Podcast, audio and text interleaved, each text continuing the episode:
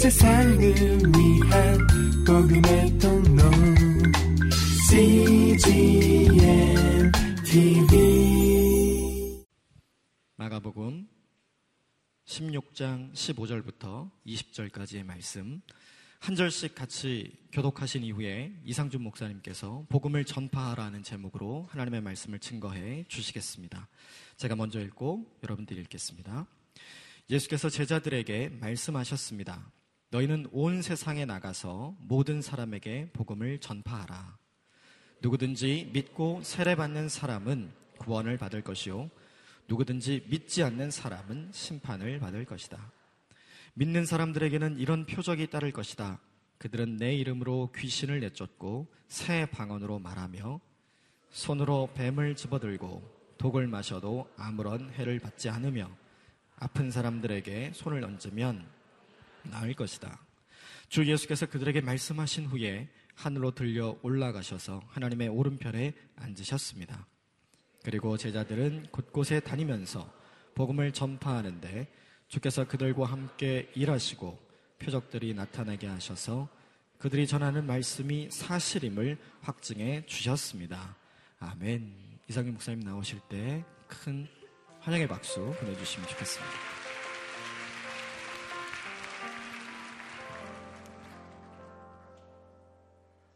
할렐루야. 아, 우리의 예배를 받으시는 하나님을 찬양합니다. 어, 카운트다운 기도 제목을 매주 사실 기도하면서 예, 제가 글을 쓰고 준비를 하고 있는데 아, 이번 주 주제가 사실은 가장 마음에 아픈 주제 중에 하나입니다. 청년들이 많이 상담을 합니다. 왜 하나님이 나의 인생에는 응답을 빨리 안 주시는가? 왜 하나님이 내 인생을 도와주시지 않는가? 왜 나를 이렇게 힘든 상황 가운데 몰아넣으시는가? 왜 도움의 손길을 안 내주시는가? 이야기를 이렇게 쭉 들어보면 아, 본인이 지켜야 될 말씀의 기준, 하나님이 무엇을 원하시는지 알지만 세상과 타협한 부분, 아, 스스로 무너져 있는 영역이 너무나 많은 거예요. 여러분, 말씀을 지키는 것이 이 시대의 이 세상 한가운데서 굉장히 어렵죠. 말씀대로 산다는 것이 어렵지 않습니까? 네.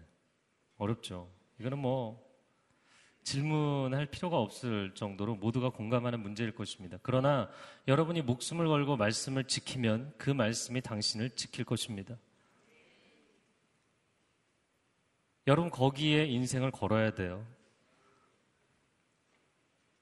여러분의 인생의 10대, 20대, 30대 빨리 세상에서 세상 사람들이 말하는 기준과 세상 사람들이 말하는 성공, 세상 사람들이 자랑하라고 이야기하는 가치를 얻기 위해서 그런 기준에 맞춰서 그런 관점에 맞춰서 살기 위해서 여러분이 빨리 하나님의 진리의 기준을 타협하면 타협할수록 빨리 높이 올라갈지 모르지만 빨리 무너질 것입니다. 빨리 부식될 것입니다. 빨리 망가질 것입니다. 오늘 제가 이제 복음에 대한 이야기를 나눌 것인데요. 세상에 복음이 아닌 복음들이 너무나 많아요. 갈라디아서에 다른 복음을 전하지 말라. 다른 복음은 존재하지 않는다. 네. 이제는 너무나 심각한 문제가 되었어요. 물질이 복음이 아닙니다. 쾌락이 복음이 아닙니다. 세상은 너무나 많은 거짓말들을 우리에게 진리라고 이야기하고 복음이라고 이야기하고 있어요. 아, 오늘 비가 오는데도 이렇게 여러분 나오셔서 너무너무 반갑고 좋아요. 네. 근데 오늘도 제가 이렇게 사무실에서 아, 이쪽 교회 사무실과 건너편 그 건물에 사무실 이렇게 오가면서 버스를 보면 전부 성형 광고예요. 아, 부인할 수 없는 한 가지 성형이 마치 복음처럼 되었어요 사람들에게. 새로운 인생을 살 수 있다는 거예요. before and after는 간증의 구조예요. 예수 믿기 전, 예수 믿고 나서 엉뚱한 것이 복음이 되었고 엉뚱한 것이 우리의 인생에 새로운 기회를 준다고 이야기하고 있어요. 아, 물론 몸이 아프기 때문에 여러 가지 이유 때문에 해야 되는 경우도 있습니다. 그러나 저는 여러분이 만약에 하셨다면 멈추세요. 이른 나이에 성형을 하고 그 성형을 하면 세월이 지나면서 흘러내립니다. 다시 해야 돼요. 끊임없이 중독에 빠져 살 수밖에 없어요. 사단이 주는 거짓된 유혹에 빠져 살면 결국에는 그것에 중독돼서 끊임없이 끌려다니며 살아야 돼요. 술이 쾌락이 여러분의 인생의 복음이 아닙니다. 여러분 세상적인 방법이 여러분의 인생의 복음이 아닙니다. 복음이 아닌 것을 복음으로 착각하지 마셔야 돼요. 이거를 지키는 게 너무나 힘든 일이에요. 아, 외롭기 때문에 그냥 아무나 만나시는 분들이 있어요. 외롭기 때문에 아닌데 이게 잘못된 관계인데 정리를 못 하시는 분들이 있어요. 복음이 아닌 것은 복음이 아닌 것입니다. 예수 그리스도의 복음 외에 다른 복음은 존재하지 않습니다. 왜 하나님이 나를 도와주시지 않는가의 문제를 떠나서 복음이 아닌 것을 따라갔기 때문에 밑둥이 깨어졌기 때문에 아무리 물을 부어도 채워질 수 없는 인생이 있어요. 어, 여러분, 진리는 마치 우리의 인생의 울타리와 같은 것이고, 양이 그 울타리 안에 있으면 보호를 받겠죠. 그러나 울타리가 깨어져 있으면, 진리 자체가 무너져 있으면 그 인생은 은혜를 담을 수 없어요. 진리라는 컨테이너가 있어야만 하나님의 은혜가 담아지는 것이에요. 하나님의 블레싱이 담아지는 것이에요. 여러분, 복음이 아닌 것으로 복음을 받아들이고 살았다면 멈추셔야 돼요. 거기서 그만 멈추셔야 돼요. 진리를 알지니 진리가 너희를 자유케 하리라. 네. 진리는 우리를 자유케 하실 뿐만 아니라 진리는 우리를 보호해 주실 줄로 믿습니다. 네, 이렇게 멀리서 보시니까 잘 모르실지 모르겠는데 제가 조금 변한 게 머리를 깎았고요. 그리고 한 지난 한두 달 굉장히 좀 건강이 좀 안 좋았어요. 어, 하여튼 왜 5, 6월에 이렇게 감기가 걸리는지. 어, 그래서 뭐 이 코 밑에 뭐가 났어요. 저희 아들이 둘째 아들이 어제 보면서 아빠 왜 콧물을 흘려 그러더라고. 아니야 약 바른 거야. 얘기를 했는데 제가 어제 기도했어요 집에서 하나님 저 다음 주 다다음 주면 카운트다운 첫 번째 집회 메시지 해야 되는데 이게 도대체 뭡니까? 콧물 흘리면서 설교해야 되는데 콧물 아니에요. 어, 여러분 사람들은 비본질적인 것에 너무나 많이 자기 인생에 초점이 흐려지고 중심을 빼앗겨요. 여러분 하나님의 사람이 맞습니까? 왜 세상의 기준을 따라갑니까? 아, 갈수록 심각해져 가고 있어요.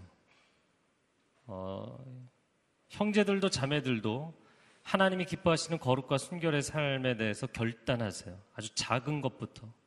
여러분이 보는 것, 듣는 것, 생각하는 것, 결단하세요.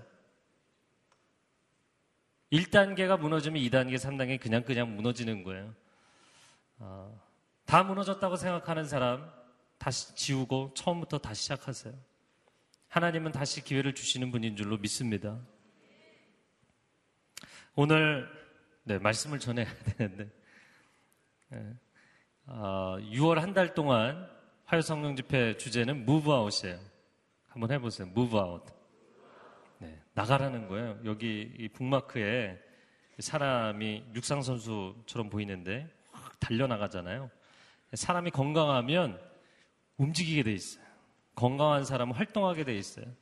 건강한 사람은 집안에만 앉아있지 않고 나가서 뭔가를 하게 돼 있어요. 제가 이제 몸이 최근에 좀 안 좋아 보니까 어제는 그런 생각이 들더라고요. 어, 내일 하루는 좀 쉬었으면 좋겠다, 집에서.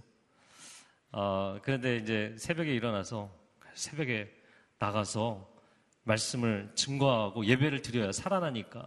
할렐루야. 하고 나니까 또 살아나더라고요. 네, 그래서. 못 쉬고 하루 종일 또 열심히 일했는데 여러분 건강한 사람은 움직이게 돼 있어요. 건강이 안 좋아지면 사람이 움직이는 것조차 귀찮아요. 힘들어요. 밥 먹는 것도 힘들고 자는 것도 힘들고 사람 만나는 것도 힘들고 힘들어지게 돼 있어요. 그죠?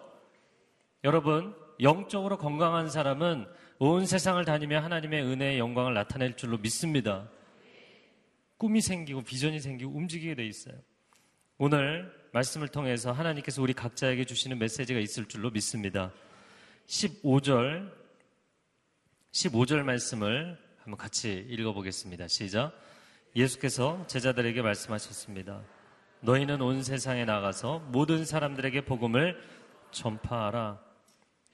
너희는 온 세상, 온 세상에 동그라미 치시고요. 모든 사람들 동그라미 치시고요.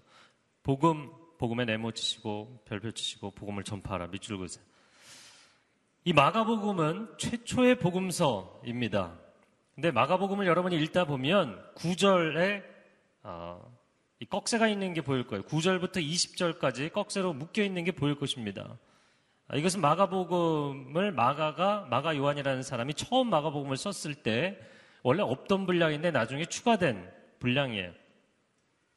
그러면 이 추가된 분량은 정경으로서의 권위가 없지 않느냐 이렇게 생각할지 모르겠어요. 그러나 마가가 처음에 쓰고 나서 이 복음을 완성하는 데 있어서 예수 그리스도의 복음을 이야기하는데 그것을 완성함에 있어서 반드시 필요한 부분이 추가되어야 된다. 마가 스스로도 인정했을 수 있고요. 초대교회가 그것을 결정했기 때문에 추가된 분량입니다. 그리고 이 추가된 분량까지가 정경으로 권위를 인정받은 것이에요. 그래서 도대체 이 꺽쇠는 뭐냐? 이렇게 갈등하지 마세요. 예수님이 승천하시기 전에 마지막으로 제자들에게 부탁하신 말씀, 그것이 오늘 15절부터 나오는 말씀입니다. 첫 번째는 온 세상에 나가라. 두 번째는 모든 사람에게, 세 번째는 복음을 전파하라. 지금도 다스리시는 예수 그리스도께서 오늘날 우리들에게 동일한 메시지를 주시는 줄로 믿습니다. 온 세상에 나아가라. move out.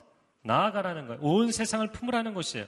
마태복음 28장 마지막 부분에도 대위 명령에서 너희는 모든 족속에게 가라 말씀하셨죠. Go to the nations. 열방으로 가라 말씀하세요. 크리스찬이 세상에 나아가는 것은 결국에 그 세상 때문이 아니라 세상 안에 있는 모든 사람들 때문이죠. 네.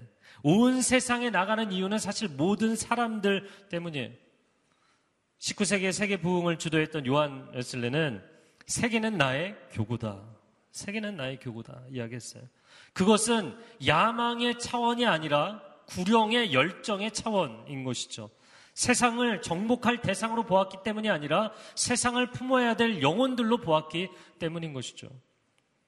시대가 경제적으로 어렵고 취업도 어렵고 결혼도 갈수록 어려워지고 있어요. 그러나 절대로 이 시대의 젊은이들이 반사회적인 인생을 살거나 비사회적인 인생의 패턴을 가지면 안 됩니다. 하나님은 세상을 이처럼 사랑하셨어요. 자기 아들을 내어 주시기까지 사랑하셨기 때문에 우리도 동일하게 사랑하기를 원하십니다. 하나님의 꿈은 처음부터 온 세상이었어요. 하나님의 꿈은 그냥 우리가 한 사람이 인생이 잘 되고 성공하고, 어, 하나님 내가 집에서 좀 그래도 상대적으로 크리스찬인데 잘 되면 복음 전하기가 쉽지 않겠습니까? 내가 직장에서 조금 잘 되면 사람들에게 어, 그래도 하나님의 자녀라고 이야기하기 좋지 않겠습니까? 그런 차원이 아니라 하나님의 꿈은 처음부터 온 세상이었어요. 그러니까 내 꿈이 온 세상이 아니었다고 해도 상관이 없어요. 네, 처음부터 온 세상이 아니어도 괜찮아요. 그냥 내가 하나님의 편에 서면 하나님의 꿈이 곧 나의 꿈이 되는 타이밍이 오게 되어 있습니다. 아, 이것은 우리 인생의 관점과 하나님의 관점의 차이라고 생각이 됩니다. 온누리 교회가 있고 제가 가령 예를 들겠는데요. 온누리 교회가 있고 두란노가 있고 CGN TV가 있어요. 네. 아, 이게 자매 기관 이라고 이야기를 하죠. 우리는 brothers and sisters, 이 형제처럼 협력하는 기관입니다. 그러나 실무자들이 실제 일을 할 때는 안에서는 갈등도 있고 의견이 다를 때도 있어요. 네. 제가 이 얘기했다고 또 CJN TV에서 안내 보내시지는 않을 거예요. 어, 책을 낼 때도 두란노에서 어, 책을 낼 수 있도록 은혜를 베풀어 주셔서 책을 냈어요. 근데 실무자들이 일을 할 때는 서로가 다른 조직입니다. 다른 조직이에요. 분명히. 근데 예전에 한 목사님 생전에 그런 얘기를 많이 하셨어요. 이 기관들 사이에 서로 의견이 다르고 협력이 잘 안 되면 이 담당자들을 모아놓고 나에게는 다 한 가족이라고. 한 목사님 다 세우셨기 때문에 하나님이 주신 비전 안에서 한, 세웠기 때문에 사람들이 볼 때는 서로 다른 개인이고 서로 다른 민족이고 서로 다른 조직이에요. 근데 하나님이 보실 때는 그냥 하나의 하나님의 패밀리입니다. 우리는 우리의 인생을 경영하는 것이 아니라 우리는 우리의 조직을 경영하는 것이 아니라 하나님의 나라를 경영하는 사람들인 줄로 믿습니다. 처음에 시작할 때는 잘 몰라요. 내가 어떤 조직에 지금 가입했는지. 근데 여러분은 하나님 나라의 조직의 에이전트로 가입하신 거예요. 네. 아멘들을 안 하시는데 그것입니다. 하나님은 모든 인류가 회복되기를 원하십니다. 하나님은 모든 민족이 복음으로 구원받기를 원하십니다. 네. 자식들 중에도 부모의 마음을 알아주는 자식이 있는 것이죠. 네. 제가 지난주에 큰아들, 둘째 아들하고 약속한 게 있어서 힘들었지만 어, 인천 소래포구에 가서 꽃게를 먹었어요. 할렐루야. 아이들 열심히 이제 꽃게 쪄서 나와서 잘라주는데 이 꽃게를 먹을 때 한 가지 중요한 어, skill을 알려드리면 이 앞다리가 있는 집게 있는 다리 쪽이 살이 많은 게 아니라 제일 밑에 있는 다리 쪽이 살이 많아요. 그래서 그걸 잘 잘라서 주면 어, 아주 좋거든요.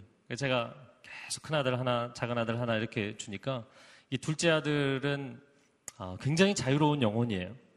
그래서 본인이 맛있는 걸 먹을 땐 절대로 아빠에게 주지 않아요. 남으면 굉장히 아량이 많아져요. 자기가 다 먹고 나면. 근데 큰아들은 좀 아무래도 부모를 생각하는 게 달라요. 그래서 한 세 개 먹더니 왜 아빠는 맛없는 걸 먹고 우리만 맛있는 걸 먹고 있냐고. 전혀 감동이 없잖아요. 다른 집 자식이기 때문에 그런 거예요. 이게 온 세상인데. 아, 아, 이 마음이 굉장히 뭉클하더라고요. 그러나 뭐 계속 줬어요. 계속 먹더라고요. 하나님은 내가 온 세상을 품기를 원하십니다. 사실 어렸을 때는 얼마나 어린 아이들이 여러분도 다 어린 아이 때는 근거 없는 자신감에 충만해서 내가 다 해보겠다. 밥 다 흘리면서도 숟가락 내가. 저도 굉장히 고집이 세서 저희 어머님의 항상 어렸을 때 저는 기억나지 않는 아주 어린 시절인데 첫 숟가락을 떼준 이후로 한 번도 내가 너를 숟가락을 넣어준 적이 없다. 다 흘리면서도 내가 숟가락으로 하겠다. 걸음마 엎어지면서도 내가 걷겠다. 잡지 마라. 예? 이런 자신감이 있잖아요. 그런 엄청난 자신감으로 어린 시절을 보냈는데 나이가 들면 들수록 세상이 얼마나 무서운지를 경험하기 시작하죠. 인간이 꿈의 힘보다 현실 감각이 더 강해지고 꿈과 이상과 하나님의 약속에 대한 감각보다 현실에 대한 감각에 더 충실해지고 그리고는 하나님이 주신 열정과 꿈을 이뤄가기 시작하죠. 그리고는 이 드넓은 세상 가운데 이 경쟁, 무한 경쟁의 세상 가운데 그냥 내가 한 자리 차지하기만 해도 감지덕지하고 어디 좋은 자리 하나만 어디 내가 좋은 자리에 승진만 해도 어, 내가 좋은 학교에만 가도 내가 좋은 사람 만나서 결혼만 해도 아, 내 인생이 참 좋겠다. 라는 생각에 사로잡히는 것이죠. 인간의 꿈은 하나님이 우리에게 주신 꿈은 분명히 무브아웃인데 사람들의 꿈은 어느 순간 세틀다운이 되었어요. 한 자리 찾아오고 주저앉아 사는 것.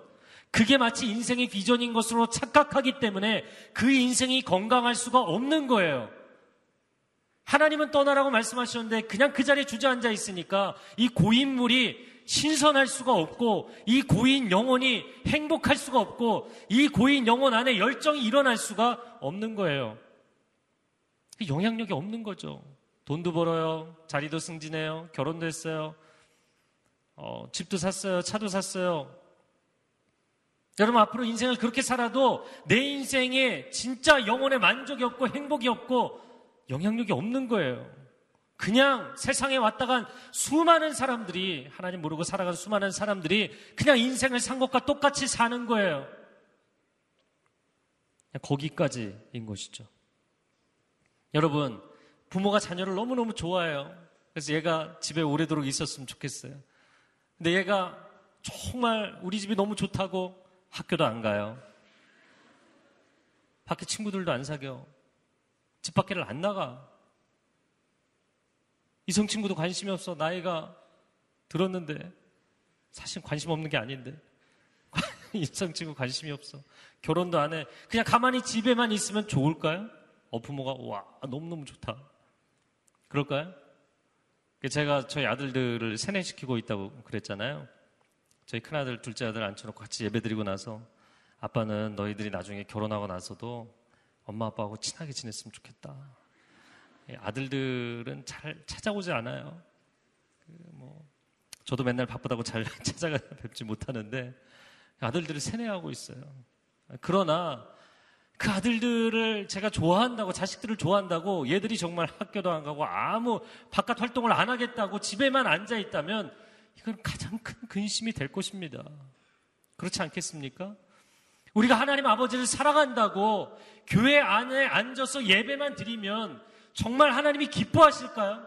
와, 너는 나를 너무너무 좋아하는구나. 네? 하나님이 그러실까요?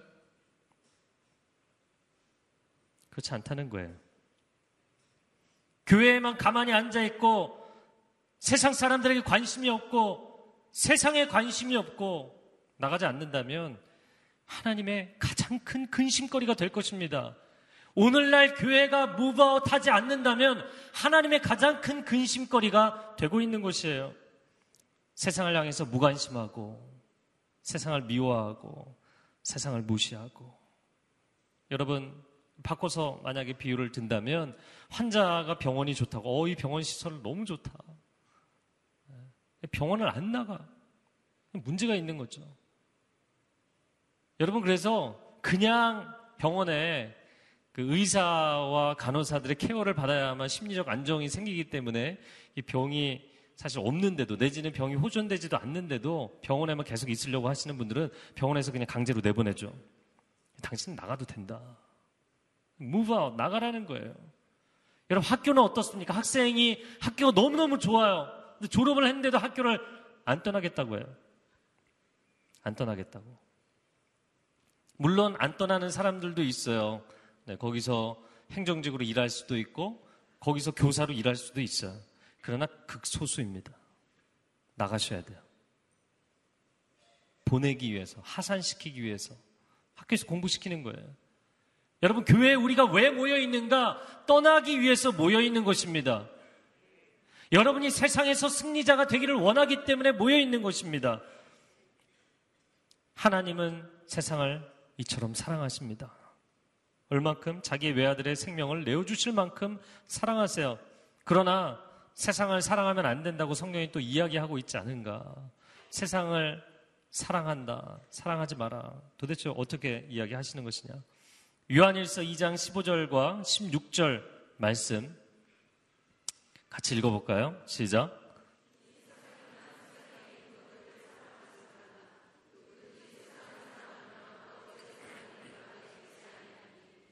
이는 세상에 있는 모든 것이 육신의 정욕과 안목의 정욕과 이생의 자랑이니 다 아버지께로부터 온 것이 아니요 세상으로부터 온 것이라. 네. 요한일서 2장 15절에서 말씀하는 이 세상이나 세상에 있는 것들을 사랑하지 말라. 저를 한번 따라해 보세요. 이 세상을 사랑하지 말라. 요한일서 2장 15절에 기억하세요. 여러분 성경에 표시해 놓으세요. 그러니까 세상이 좋아서 하나님을 등지는 것, 그걸 하지 말라는 거예요. 그리고 그 세상이 좋다고 이야기하는 것은 요한복음 3장 16절에서 말씀하는 하나님이 세상을 이처럼 사랑하서는 세상에 있는 그 영혼들 하나님 진심으로 사랑하는 것을 이야기하는 것입니다. 요한일서 2장 15절에서 이야기하는 세상을 사랑하지 말라는 것은 육신의 정욕, 안목의 정욕, 이생의 자랑, 그 안에 깊이 뿌리 박혀 있는 죄악의 뿌리들, 그거에 매이지 말라는 거예요. 그거 사랑하지 말라는 거예요. 그거 사랑하기 때문에 하나님을 등지지 말라는 거예요. 그래서 단순한 이분법적 논리에 빠지지 마세요. 아, 하나님이 세상 사랑하지 말라고 했다고. 나는 그냥 교회 안에 산다. 그럼 하나님이 다 기뻐하실 것이다. 굉장히 단순 논리입니다. 요한복음 3장 16절, 17절 말씀 같이 읽겠습니다. 시작.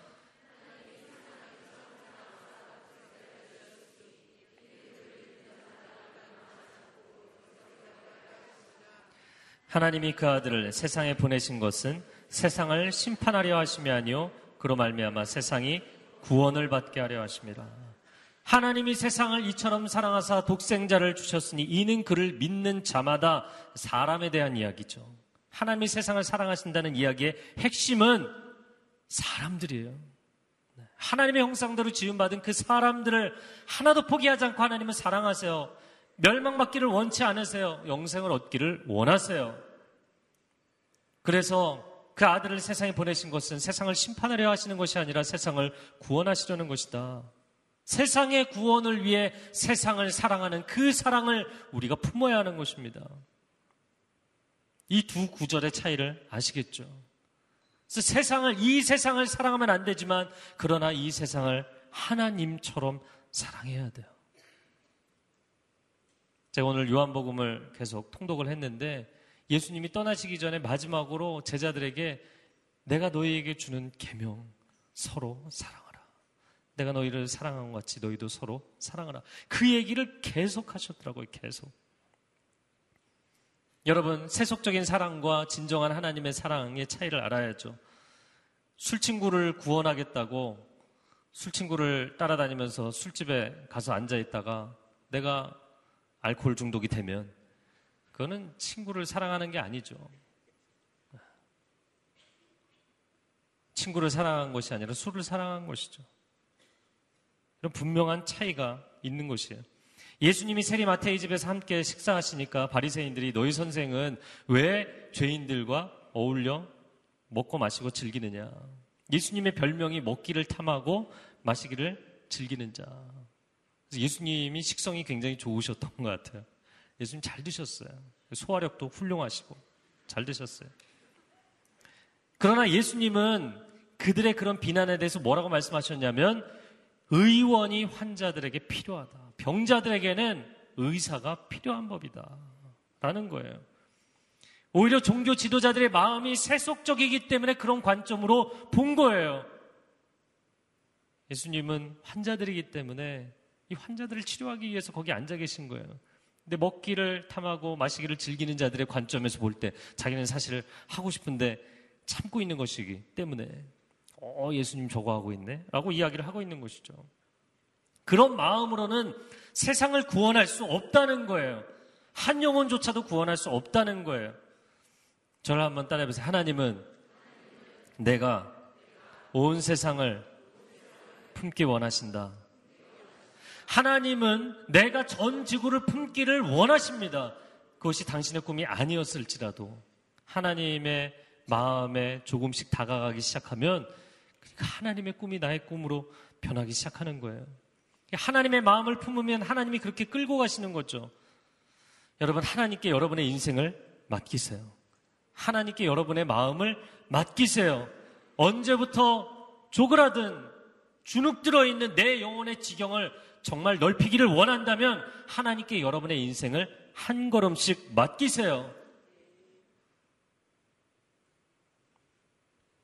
지금까지는 너무나 주입식 교육에 살았지만 물론 그것도 나름의 훈련이었다고 긍정하시고요. 이제부터는 말씀과 성령으로 충만하여서 창조적 인생이 되기를 축복합니다. 현실에 안주하지 않고 하나님의 이상을 품기를 바랍니다. 현실도 하나님 만드셨지만 이상도 하나님이 만드셨어요. 대충 적당하게 타협해서 살려고 하지 말고 날개 죽지를 빨리 접지 말고 창공을 비상하는 인생이 되기를 축복합니다. 오늘 본문의 15절 말씀에 온 세상에 나가서 모든 사람들에게 두 번째는 모든 사람들에게입니다.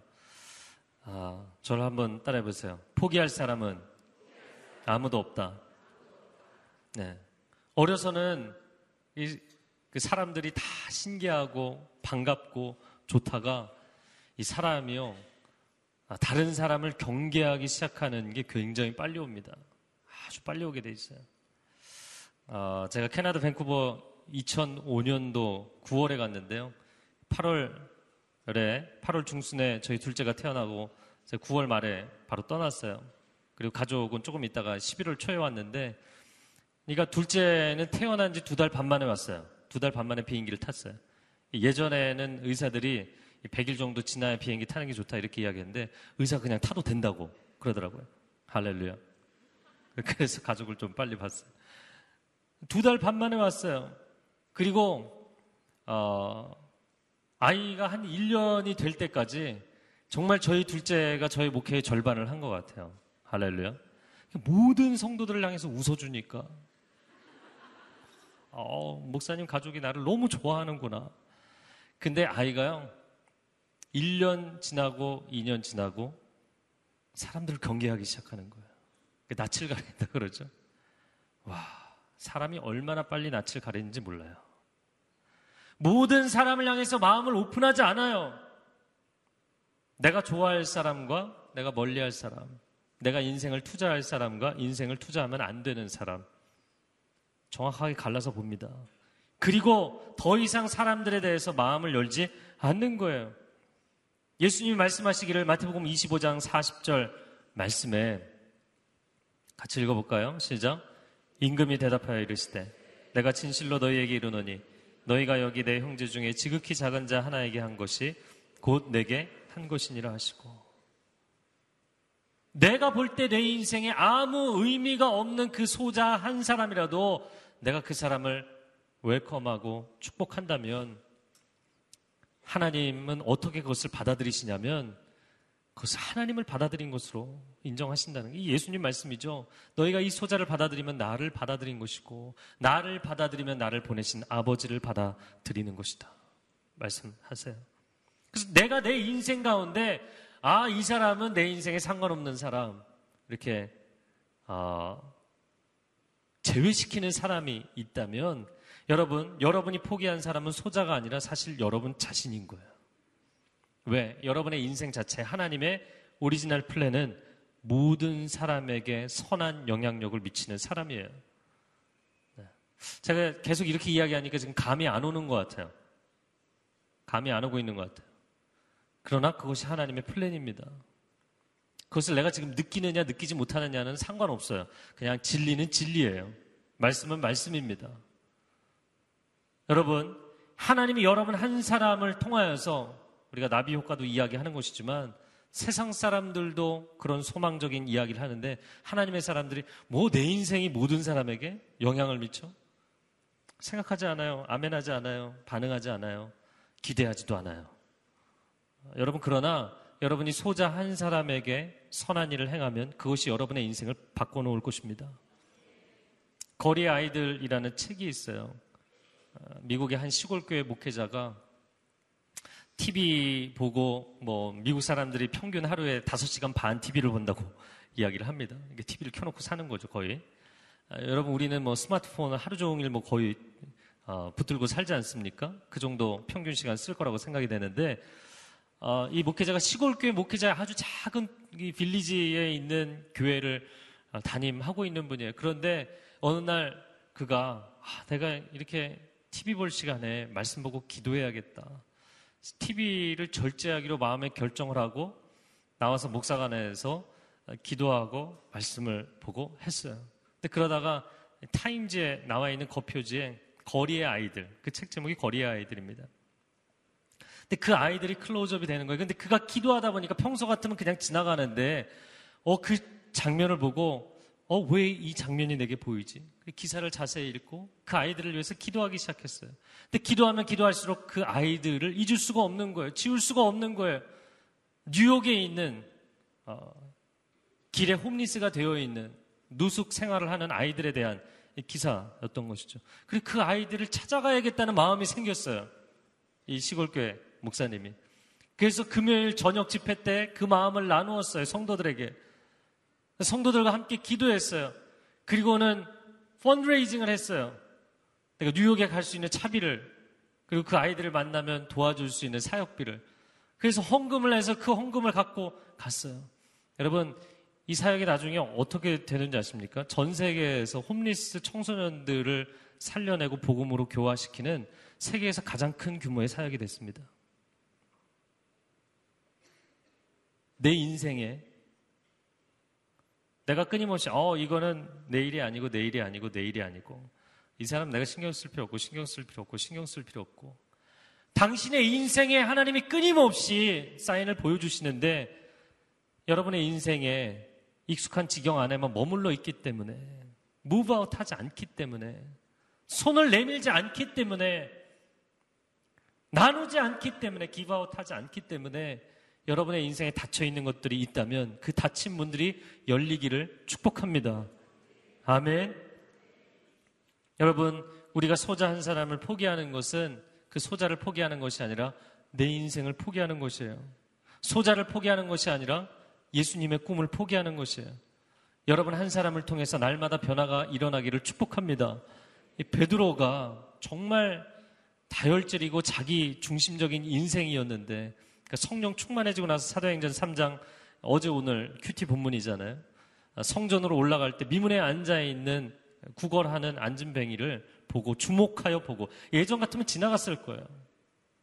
지나가지 않고 내게 은과 금은 없거니와 내게 있는 것으로 내게 주노니 곧 나사렛 예수 그리스도의 이름으로 일어나 걸으라.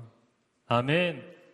그리고 그 인생이 변화되잖아요. 그 인생이 변화된 것을 통해서 사람들에게 다시 복음을 전하게 되잖아요. 그 복음을 전한 것 때문에 잡혀가서 공회에서 신문을 받게 되고 신문을 받다가 그들에게 복음을 다시 증거하게 되고 할렐루야. 내가 포기한 인생의 아주 작은 것 하나님 그 작은 단서를 내가 선택하기 시작하면 인생의 코스가 전혀 달라지게 만드실 것입니다. 할렐루야. 복음을 누구에게 전파하는가 어디에서나 누구에게나 전파해야 됩니다.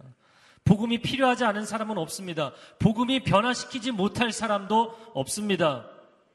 세상은 세상에 살아가는 인생들은 모두 조건부 인생입니다. 그러나 복음은 조건부가 아니에요. 네. 그리고 뭐 2년, 3년, 뭐 맥시멈 10년 어, 물건을 사도 전자제품 사도 10년 개런티 이런 거 아니에요. 평생 보장입니다. 영혼을 보장하는 거예요. 오늘날 사회적인 큰 문제가 되고 있는 것이 계약직 문제잖아요. 그런데 하나님께서 우리에게 축복으로 주신 이 생명의 복음은 당신을 하나님의 자녀로 초대하면서 한 번도 파트타임으로 계약직으로 초대한 적이 없다는 거예요. lifetime warranty예요. lifetime이 아니라 영원을 보장하시는 하나님의 생명의 초대인 줄로 믿습니다. 그것이 놀라운 축복인 것이죠. 세상의 상대성을 넘어서서 절대 생명, 절대 진리이기 때문에 가능한 것이에요. 최근에 사도행전 큐티를 하면서 놀라운 것은 우리는 복음을 전할 때 예수 그리스도의 십자가만 보통 이야기를 합니다. 예수님이 하나님의 아들이 당신을 위해서 죽었습니다. 얼마나 감사한 것이냐고. 당신의 죄를 사해 주셨는데 그 죄를 사해 주신 그 은혜를 받아들이라고 이야기를 합니다. 교만하게도 수많은 사람들이 내가 왜 죄인이냐? 내가 언제 대신 십자가 줘달라고 했느냐? 내가 언제 내 인생의 문제를 당신한테 의뢰한 적이 있느냐? 이런 이야기들을 합니다. 그런데 사도행전 2장, 3장 계속 큐티를 하면서 다시 사도행전을 보면서 놀라는 것은 이 사도들이 복음을 증거할 때 십자가만 이야기하지 않았다는 거예요.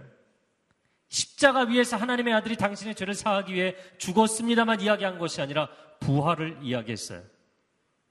사흘 만에 부활하셨다. 우리가 이 모두 이 일에 우리 모두가 증인이다 이야기합니다. 부활은 증명이 아니에요. 그냥 증거하는 거예요. 내가 봤다고 이야기하는 것 외에 부활을 어떻게 증명하겠어요, 인간이? 세상의 논리로 불가능한 것인데.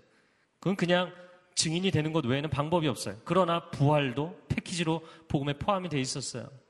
더불어 또 한 가지는 그분이 우리가 보는 눈앞에서 승천하셨고 지금도 다스리고 계신다. 할렐루야. 예수 그리스도의 십자가가 속죄의 복음이라면 부활은 우리에게 영생을 보장하는 복음이고 승천하신 주님이 지금도 다스리신다는 것은 그분이 우리의 유일한 영원한 통치자가 되신다는 메시지인 줄로 믿습니다. 오늘날 우리는 복음을 전할 때 십자가를 봐라. 널 사랑하시는 거야. 이제는 좀 너도 마음을 열어서 이 복음을 받아들여 주지 않겠니? 너무나 험불하게 이야기하고 있지만 여러분, 물론 사랑은 사랑이고 사랑은 로맨틱하게 나이스하게 전해야 되는 것은 맞아요. 그러나 당신이 이 선물을 받아들이는 것은 영생이냐 영벌이냐의 차이를 가져오는 문제라는 것. 이것도 함께 전해야 돼요. 하나님 당신을 사랑한다. 당신이 돌아오기를 원하신다. 당신의 선택이 그런 중요한 차이를 가, 져올 것이다. 그분은 부활하셨고 그 부활한 영원한 생명을 당신에게 주기를 원하시는데 영원한 생명 자체를 포기하면 영원한 죽음이라는 거예요. 그리고 그분의 절대적인 통치 아래에서 평생을 살아가고 영원히 살아갈 것에 대해서 메시지를 전해야 돼요. 근데 오늘날 이런 홀 패키지를 교회는 잘 전하지 않아요. 근데 이단 사이비는 잘 전해요. 왜? 이렇게 얘기해야만 두려워하니까. 공포를 조장하니까. 이제 뭔가 거꾸로 됐어요. 여러분, 이것이 사랑의 복음일 뿐만 아니라 경고의 메시지이기도 한 것이에요. 복음을 전하는 것. 당신이 지금 중병에 걸려 있는데 당신 죽습니다. 받아들이면 살아날 것입니다. 이야기해야 돼요. 16절 말씀에 그것을 이야기하는 것입니다. 16절 오늘 본문 같이 읽어주세요. 시작.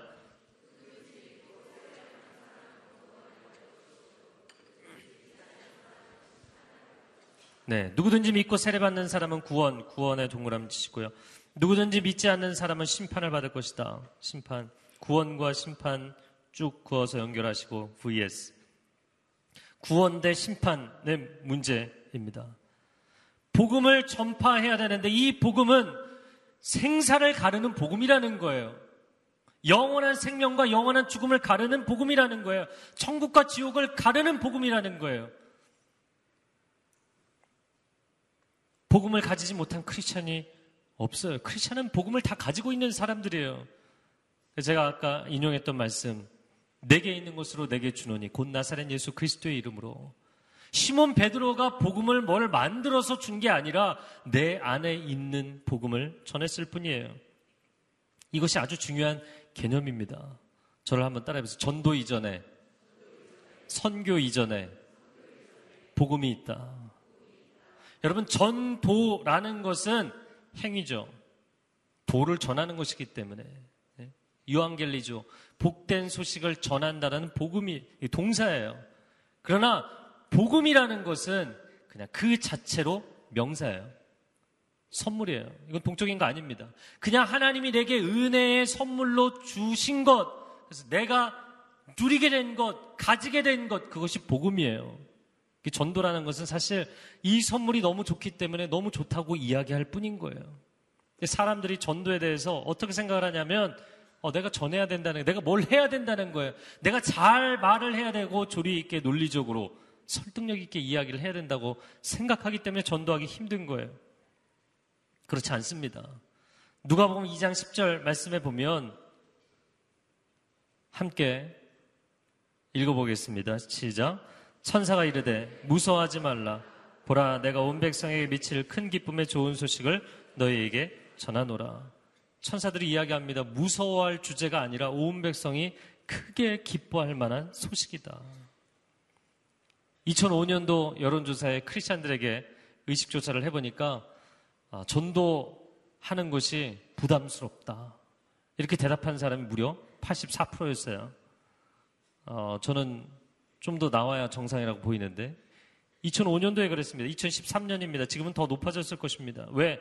교회에 대한 반감이 사회적으로 팽배해져 있기 때문에. 그리고 무신론자, 회의론자들이 공격적인 질문을 계속 해대고 있기 때문에. 여러분, 교회에 대한 반감을 가진 사람들이 복음을 전했을 때 무슨 교회 말도 안 되는 소리. 교회가 얼마나 문제인지 아냐. 그럼 여러분, 어, 죄송합니다. 제가 괜히 얘기했습니다. 이렇게 대답하시나요? 어떻게 해야 되나요? 다 들으세요. 다 들으시고요. 저는 그런 얘기를 하시는 분을 만나야 된다고 생각해요. 그리고 여러분이 교회를 대표해서 사과하세요. 잘못된 건 잘못된 것이니까. 문제는 문제이니까. 제가 전에도 한번 나눴죠. 한 아주머니를 전도할 때 이분이 막 쏟아부으시더라고요. 10분을 들었어요. 그리고 죄송합니다. 교회를 대표해서 사과드립니다. 그리고 나니까 이분이 더 이상 성질을 내지 않으시더라고요. 그리고 그날로부터 성격 공부를 했어요. 그 두 달 반 만에 예수 그리스도를 영접했어요. 여러분, 세상의 교회를 향해서 반감을 가지고 있다면 여러분이 가서 대신 십자가 지시면 돼요. 교회를 정말 사랑하고 하나님을 사랑한다면 하나님 뜻대로 교회가 하지 않은 것에 대해서 그리고 이 세상을 실망시킨 것에 대해서 제가 대표로 사과합니다. 사과하시면 돼요. 두 번째는 무신론자, 회인론자들이 질문을 많이 합니다. 내가 다 알 수도 없는 이야기들을 쏟아놓습니다. 그럼 여러분 그 대답을 잘 해야만 성경을 여러분 잘 알아야만 그래야만 전도를 할 수 있나요? 그렇지 않습니다. 오히려 초신자들이 전도를 더 잘하게 돼 있어요. 겁이 없기 때문에 초신자들이 훨씬 전도를 잘합니다. 제가 그 지난 주일 여호사 예배 때도 얘기했는데 어, 제 차에 내비게이션이 고장이 나서 어, 제가 전에 사용하지 않던 김기사라는 앱을 쓰고 있어요. 할렐루야, 할렐루야. 제가 지금 특정 앱을 선전해 드리고 있는 거예요. 정말 좋더라고요. 어떻게 이런 생각을 했을까, 이 사람이. 예? 물론 중간중간에 자꾸 이 광고가 나와서 좀 귀찮긴 하지만 그래도 이 벌집이라는 개념을 끌어들여서 사용한 거는 굉장히 놀라운 일이에요. 네. 근데 제가 지금 막 사용하기 시작하니까 저희 여호사에 같이 있는 최영민 목사님이 앞으로 두 달 동안 김 기사를 찬양하게 될 것입니다. 그러더라고요. 네. 자기도 사용한 지 두 달 동안 김 기사를 열심히 찬양했대요. 너무나 탁월하더라고요. 여러분, 화장품 써보고 나서 너무나 잘 받아. 그러면 내 친구가 나랑 같은 타입인지 알지도 못하면서 이거 너무 좋다 써보라. 구성 성분이 뭐냐? 그럼 내가 대답할 수 있어야만 권할 수 있습니까? 전혀 그렇지 않잖아요. 왜 감정들을 안 하세요? 좋은 거 혼자만 쓰세요? 아니잖아요. 여러분, 지구의 자전과 공존의 원리를 내가 다 과학적으로 설명할 수 있어야만 그거 믿는 거 아니잖아요. 넌 설명할 수도 없으면서 그걸 왜 믿냐라고 이, 이야기할 때 부끄러워하는 사람들이 있습니까? 부끄러워하지 않아요. 여러분, 진리는 진리의 문제입니다. 여러분이 약의 성분과 기능과 이 모든 것을 다 이해해야만 약을 먹습니까? 그렇지 않습니다. 그럼에도 불구하고 우리는 끊임없이 약을 먹고 도움을 받아요. 물론 그것도 조심해야 될 것은 세상 것은 조심해야 되겠죠. 진리의 복음을 하나님이 우리에게 주셨어요. 생명을 살리는 복음이에요. 네. 저를 한번 따라해 보세요. 복음을 토스하라. 네, 토스하라는 거는 이 공을 토스하는 것처럼 그 사람에게 던지라는 거예요. 무슨 얘기냐면 제가 어, 한 2년 전에 여호수아 예배 때 했던 얘기인 것 같은데요. 어, 좋아하는 사람이 있는데 얘기는 못하고 막 계속 끙끙 앓고 있는 거예요. 또 자매들이 먼저 자매가 먼저 좋아하는 경우는 이제 더 힘든 거죠. 그런데 토스하라고 강요하지는 말되 토스하라고 그러고 나면 그 사람이 기도할 문제이기 때문에 네. 갑자기 집중하기 시작하네요. 그러니까 뭐 이 주제를 제가 집중적으로 이야기하고 싶은 건 아니에요. 그러나 간단하게 만약에 이야기를 한다면 물론 형제 자매를 좋아하고 결혼의 문제에 있어서 주도적으로 하는 것이 더 건강해 보인다고 생각이 됩니다. 그러나 공을 토스할 때는 토스할 필요도 있어요. 아예 토스조차 안 하는 사람들도 많이 있거든요. 토스해야 될 땐 토스해야 됩니다. 그러나 어, 계속 끌고 가서 자매가 주도적으로 끌고 가서 결혼을 하는 경우는 그다지 쉽지는 않다고 보여요. 토스를 해야 될 땐 토스해야 돼요. 복음을 강요할 수는 없어요. 그러나 복음을 그 사람에게 토스할 수는 있어요. 그래서 복음에 대해서 복잡하게 생각하지 마세요. 네. 하나님이 당신을 사랑하십니다. 이 한마디만 하면 돼요. 기도하고 진심으로 하나님 너를 사랑해. 힘들어하고 외로워하고 지쳐 있을 때 내가 너를 위해 기도하고 있어. 그냥 토스하시면 돼요. 그걸 앉아서 복잡하게 1, 2, 3, 4 설명한다고 해서 논리적으로 설득이 되면 받아들일 것 같아요. 제가 논리적으로 설득해봤어요. 그랬더니 기분 나빠하더라고요. 날 설득해? 뭐 반박하는 질문에 대해서 다 답해줬어요. 근데 기분 나빠하더라고요. 여러분 논리적으로 이야기한다고 복음 전하는 거 아닙니다. 영혼을 사랑해야만 복음이 들어가는 거예요. 그냥 토스하세요. 복음은 토스하는 거예요. 언젠가는 하나님 반드시 너를 찾으실 거야. 너가 지금은 버티고 있지만 언젠가는 하나님 너를 찾으실 거야. 그 한마디가 그 영혼에 반드시 심겨져서 그 영혼 어딘가에 박혀서 반드시 역사하는 날이 올 것입니다. 너가 정말 앞으로 인생에 도움이 필요하고 하나님이 기억날 때 그때는 꼭 교회에 나가라고. 우리가 각자의 인생의 길을 다른 길을 가겠지만 내가 너의 곁에 오랫동안 친구로 이렇게 한 회사에 다니고 한 지역에 같이 한 학교에 같이 있을 수 없겠지만 그러나 그때일지라도 하나님이 기억나면 그때는 반드시 교회를 가라고 이야기해 주세요. 그것이 그 인생의 어느 자리엔가 박혀서 반드시 하나님이 역사하시는 중요한 도구가 될 줄로 믿습니다.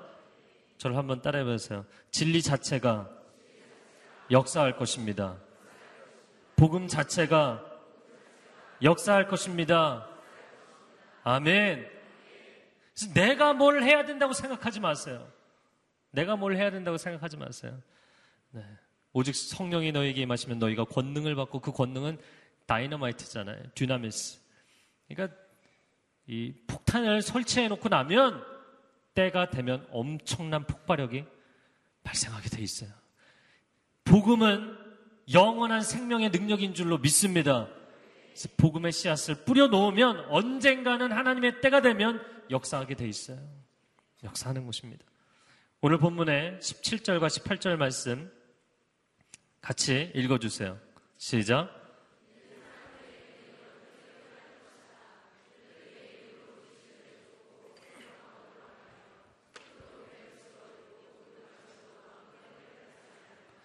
아픈 사람들에게 손을 얹으면 병이 나을 것이다. 아멘.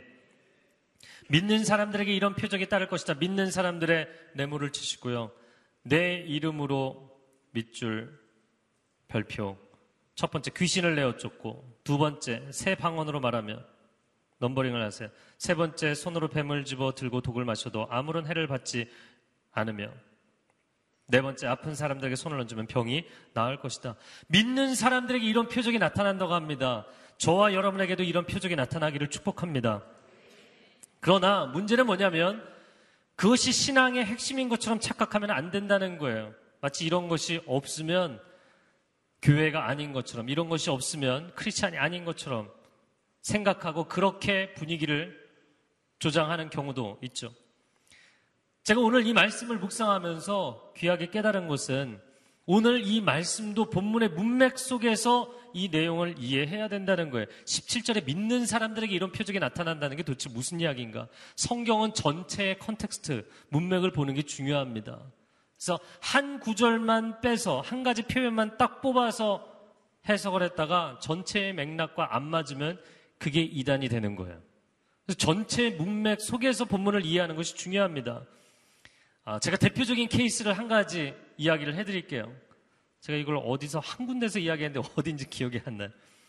성경에서 사람들이 가장 많이 오해하는 구절 중에 하나이고 제가 오늘 이야기를 하는 것이 너무나 속이 시원해요. 이단들이 가장 즐겨서 사용하는 거짓된 해석 궁금하시죠? 두두두두두. 마태복음 7장 21절 한번 읽어볼까요? 마태복음 7장 21절 시작.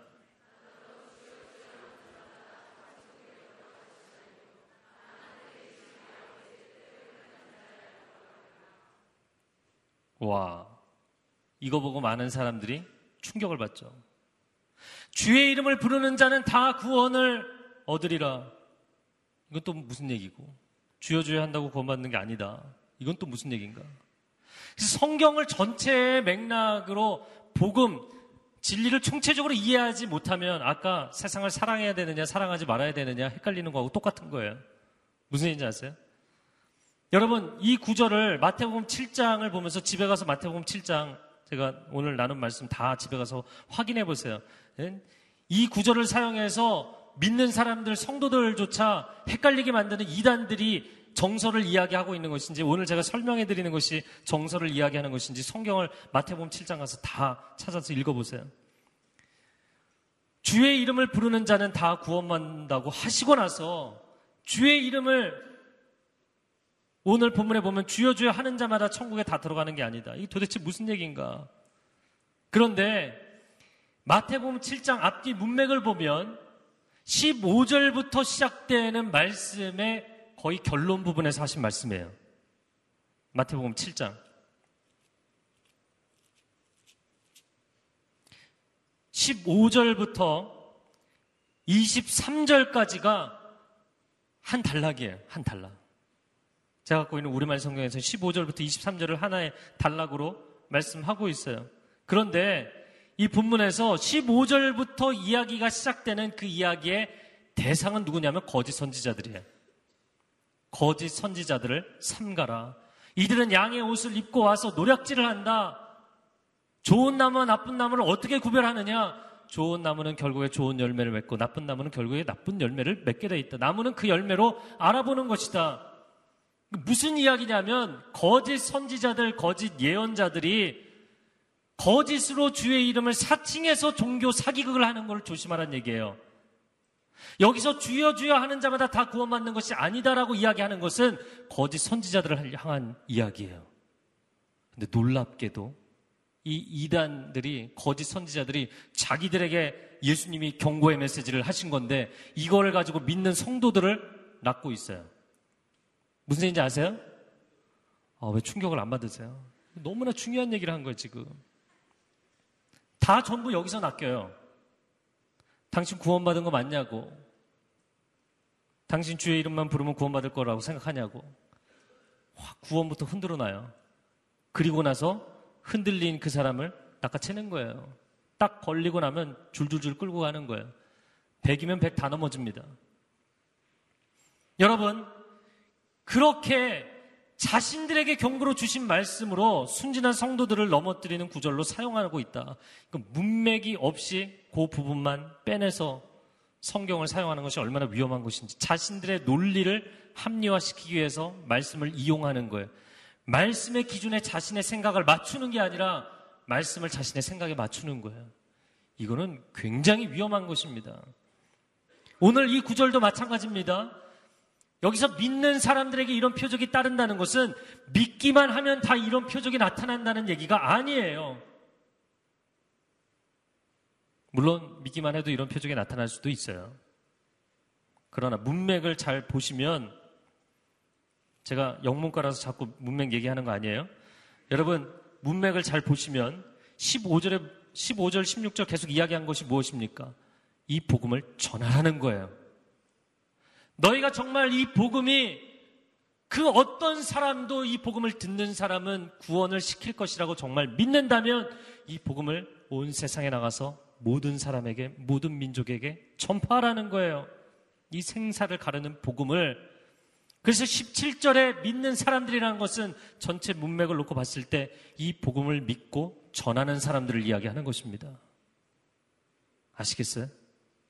이 복음을 전하는 사람들에게 이런 표적이 나타날 것이라는 거예요. 왜?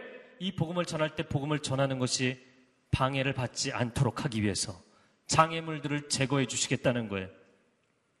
어떠한 해도 받지 않게 해주시겠다는 거예요. 그 복음을 받아들이는데 도움이 된다면 기적조차 베풀어 주시겠다는 거예요. 할렐루야. 첫 번째, 내 이름으로 귀신을 내어 쫓게 될 것이다. 현대사회에 무슨 귀신을 찾는가? 여러분, 영적 전쟁은 실제입니다. 누군지 알려고 하지 마세요. 알 수도 없어요. 저도 누군지 몰라요, 이름. 근데 어떤 분이 최근에 연락이 왔어요. 자기 오랜 절친 중에 한 사람이 오랫동안 인생에 신병이라고 그러죠. 신병에 시달리다 결국에는 신내림 구슬 최근에 받았다고.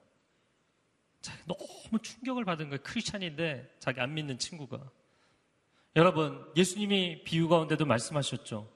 내 마음을 그냥 클렌징하고 아, 내가 선한 의도로 살아야지 한다고 해서 선하게 살 수 있는 거 아니에요. 내 마음의 주인이 하나님이 아니시면 사실 이건 빈집입니다. 빈집이에요. 주인 없는 빈집이에요. 당신이 당신 인생의 주인이 아닙니다.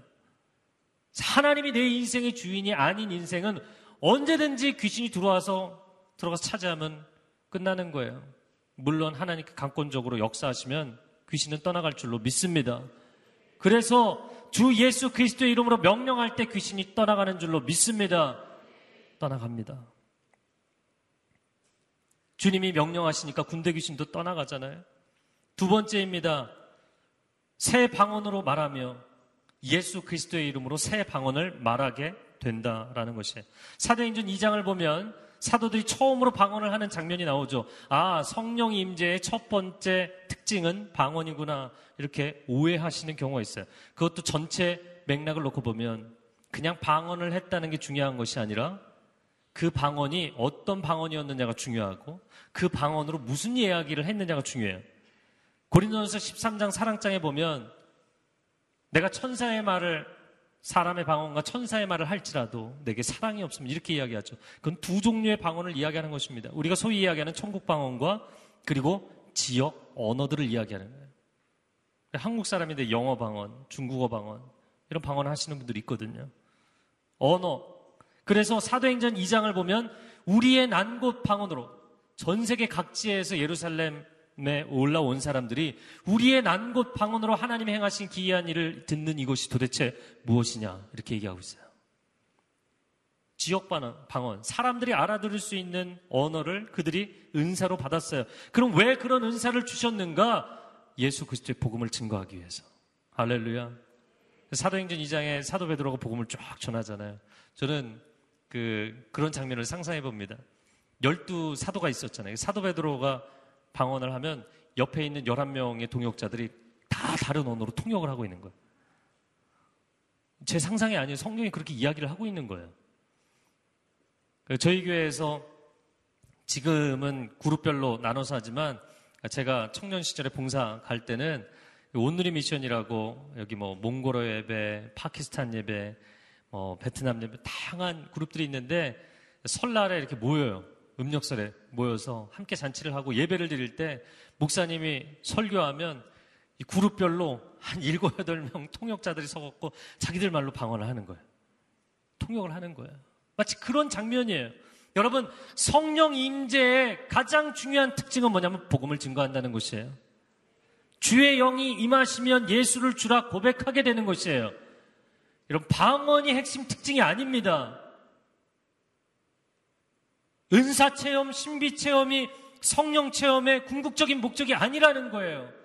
복음을 증거하게 해주시는 것이 성령 체험의 가장 중요한 목적이에요.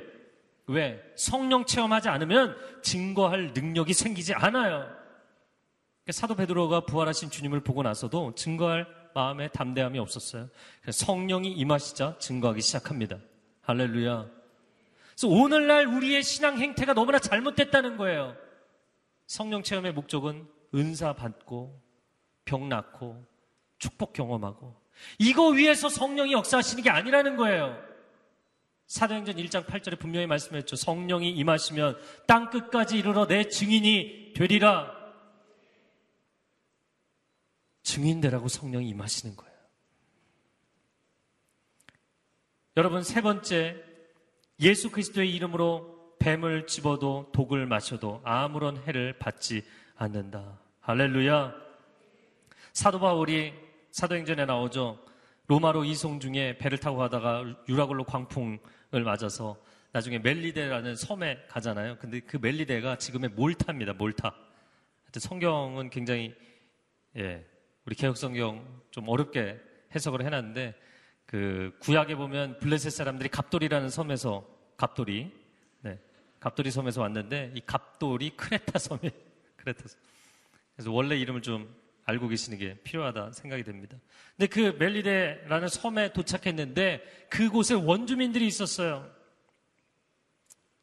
어, 나뭇가지를 가지고 와서 이 사람들이 이제 물에 빠졌다가 섬에 올라왔기 때문에 불을 피워줬는데 그 어, 나뭇가지에서 독사가 나와서 사도 바울의 손을 물죠. 어, 이 사람은 큰 죄를 지은 사람이고 신에게 저주를 받은 사람이다. 근데 사도 바울이 죽지 않아요. 뱀에게 물렸는데 죽지 않아요. 할렐루야. 그런 역사가 나타나는 거예요. 그러면 왜 그런 역사를 일으키시냐는 거죠. 복음을 증거하기 위해서 목숨을 건 사람이기 때문이에요. 그래서 여러분 가운데 오늘 본문을 문자적으로 해석하고 아, 나 미, 이제 믿기 시작했으니까 한번 테스트 해볼까? 그리고 독사에게 한번 물려보고 독 마셔보고 바로 주님 곁에 가게 돼 있어요. 여러분, 문맥을 잘 보셔야 돼요. 복음을 증거하는 일을 위해서 헌신했기 때문에 죽음까지도 넘어서게 만들어 주시겠다. 그 이야기입니다. 그리고 네 번째, 예수 그리스도의 이름으로 뱀을, 아니, 예수 그리스도의 이름으로 아픈 사람에게, 어, 너무 집착한 것 같아요. 아픈 사람에게 안수할 때 병이 낫는다. 네, 사도행전을 보면 베드로가 순회하면서 병자들을 치유하는 역사가 나타나고 죽은 사람까지도 살려냅니다. 할렐루야. 네, 이번 오늘의 교회 대학 청년부는 아우니치 주제가 Heal the World입니다. Heal the World. 근데 세상을 치유하라. 네. 여러분 세상 치유하는 게 우리가 뭐 정말 그 팝송처럼 네? 노래를 부르고 Make it a better place. 이게 더 좋은 곳으로 우리가 한번 만들어 보자. 네? 전 인류를 위하여서 우리의 다음 세대 어린 자녀들을 위해서 우리 세상을 좀 아름답게 만들어 보자. 노래 부른다고 되는 게 아니고요. 예수 그리스도의 복음을 위해서 인생을 헌신하면 당신을 통해서 병자들이 치유되는 역사가 나타날 것입니다. 여러분 아우니치 가서 손 얹고 기도하세요. 병자 안 나오면 그건 주님이 안 하신 거예요. 괜찮아요. 그냥 손을 얹고 기도하세요. 어차피 치유하는 것은 내가 하는 것이 아니라 주님이 하시는 것인 줄로 믿습니다. 네. 저를 한번 따라해보세요. 하나님의 길은 열리면 가는 것이 아니라 가면 열린다. 하나님의 길은 열려 있어야만 가는 길이 아니라 여러분이 가기 시작하면 열리기 시작할 것입니다. 내가 예수 그리스도의 복음을 증거하기 위해서 그 이름으로 선포하면 귀신이 떠나가고, 알렐루야. 질병이 치유되고, 어떠한 해도 받지 않는 역사가 나타날 것입니다. 네, 그런 역사가 나타나는 거예요. 네. 은사나 기적이나 영적 체험은 그 자체가 목적이 아닙니다. 복음 증거가 목적이에요. 복음 증거가 목적입니다. 마태복음 11장 20절에서 22절의 말씀 한번 같이 읽어주세요. 예수께서 시작.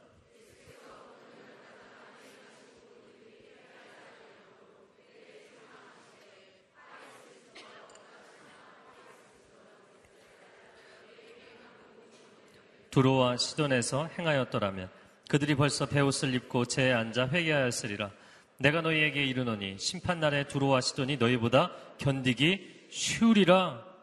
예수님이 가장 기적을 많이 일으키신 마을들이 마지막까지 지금 이 말씀은 예수님이 정말 정성을 기울여서 사역하신 그 마을들이 변하지 않은 것으로 인해서 예수님이 한탄하신 거예요. 그리고 그들이 심판날에 두로와 시돈보다 소돔과 고모라보다 더 그 심판 앞에 견디는 것이 어려울 것이다. 이야기하는 것이에요. 오늘날 한국교회가 은사도 기적도 체험도 좋아하지만 복음을 증거하지 않는다면 무브아웃 하지 않는다면 우리는 똑같은 책망을 주님으로부터 듣게 될 것입니다. 왜 한국교회에 이런 놀라운 은혜를 하나님이 부어주셨는가? 한국교회는 놀라운 은혜를 체험했잖아요.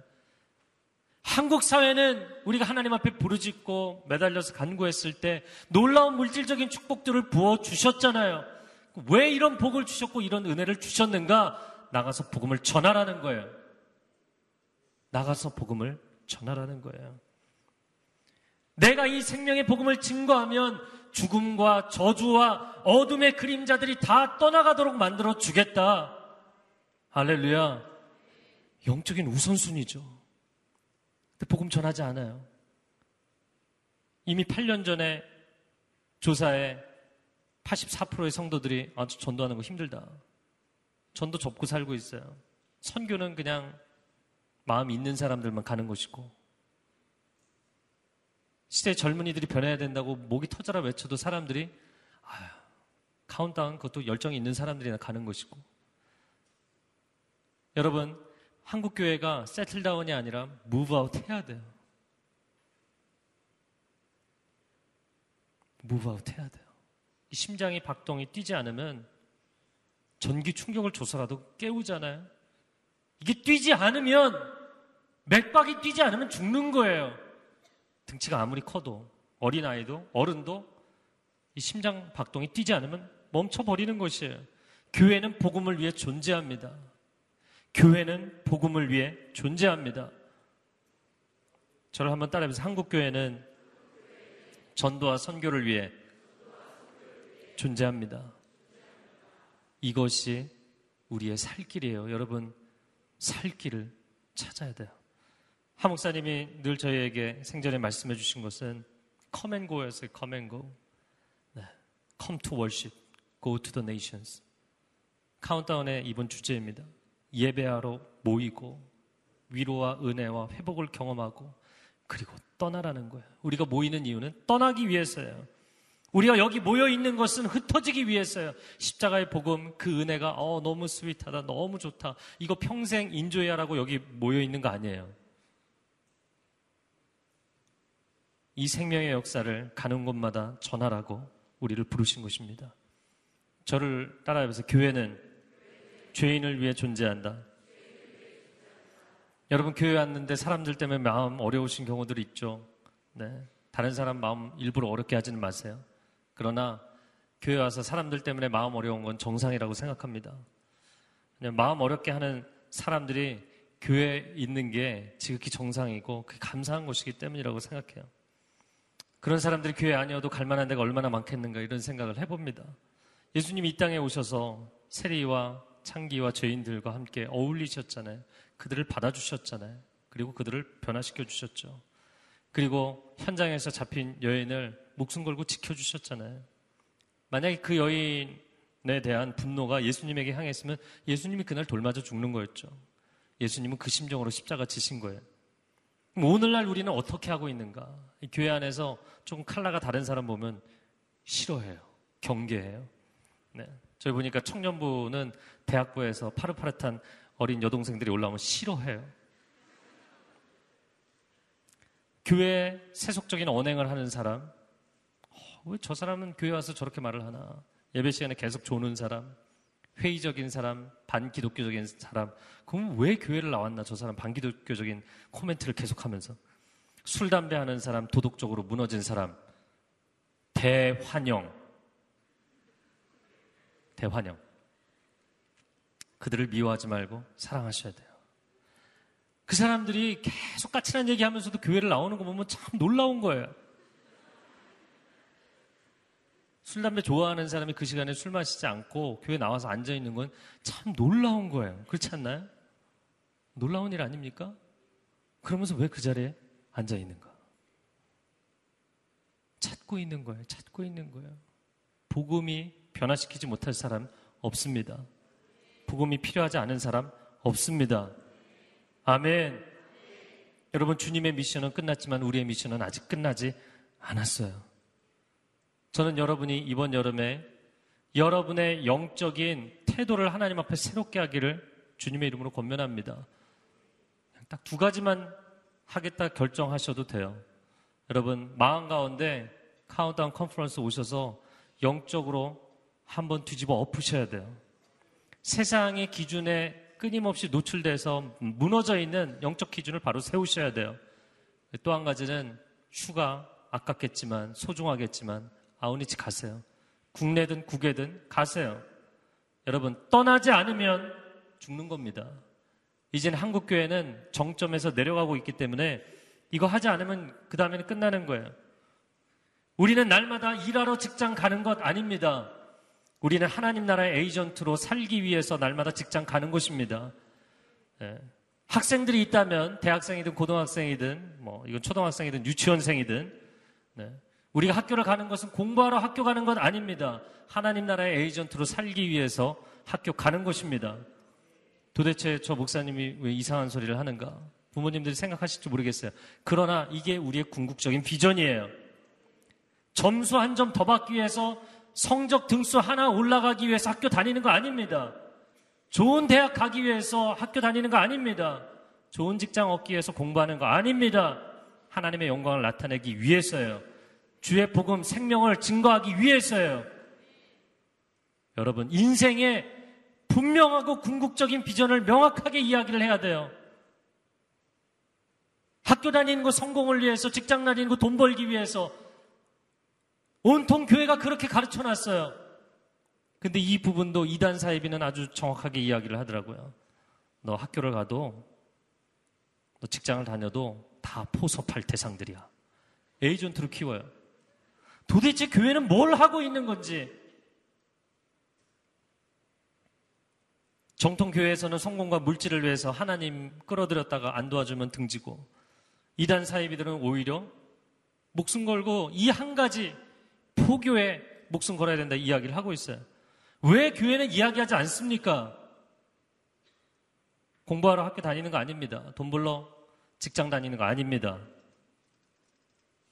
교회 짝 만나려고 나오는 거 아닙니다. 하나님의 사람으로 살겠다고 결단하세요. 그 궁극적 비전을 위해서 공부도 하는 것이고, 일도 성실하게 하는 것이고, 신앙생활도 성실하게 하는 거예요. 그러나 언젠가는 떠나야 돼요. 그리고 여러분을 통해서 하나님의 나라는 세워질 것입니다. 오늘날 젊은이들이 왜 힘이 없는 줄 아십니까? 목숨을 걸 만한 비전이 없기 때문이에요. 공부요? 돈이요? 결혼이요? 죄송하지만 여러분 20, 30년, 40년, 50년 살아보면 이건 목숨 걸 만한 비전이 아니라는 걸 알게 돼요. 그리고 나면 어, 내가 저 언덕에 올라가면 내가 꿈꾸던 세상이 있을 것 같아. 올라가 봤는데 아닌 거예요. 내가 저 언덕에 올라가 보면 내가 꿈꾸던 세상이 있을 것 같아. 올라가 봤는데 아닌 거예요. 이거 몇 번 하고 나면 인생을 살 기운이 없는 거예요.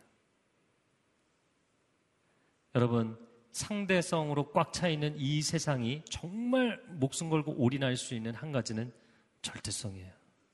시간이 시간을 다 쏟아부어서 얻을 수 있는 최고의 가치는 영원입니다. 땅이 땅에 있는 모든 resource를 다 쏟아부어서 얻을 수 있는 최고의 가치 내 인생의 궁극적인 마지막 목적지 final destination은 천국입니다. 그 이상의 가치는 없어요. 그 궁극적 가치를 위해서 우리는 헌신하며 사는 것입니다. 하나님 나라의 에이전트로 살아가는 여름이 되기를 주님의 이름으로 축복합니다.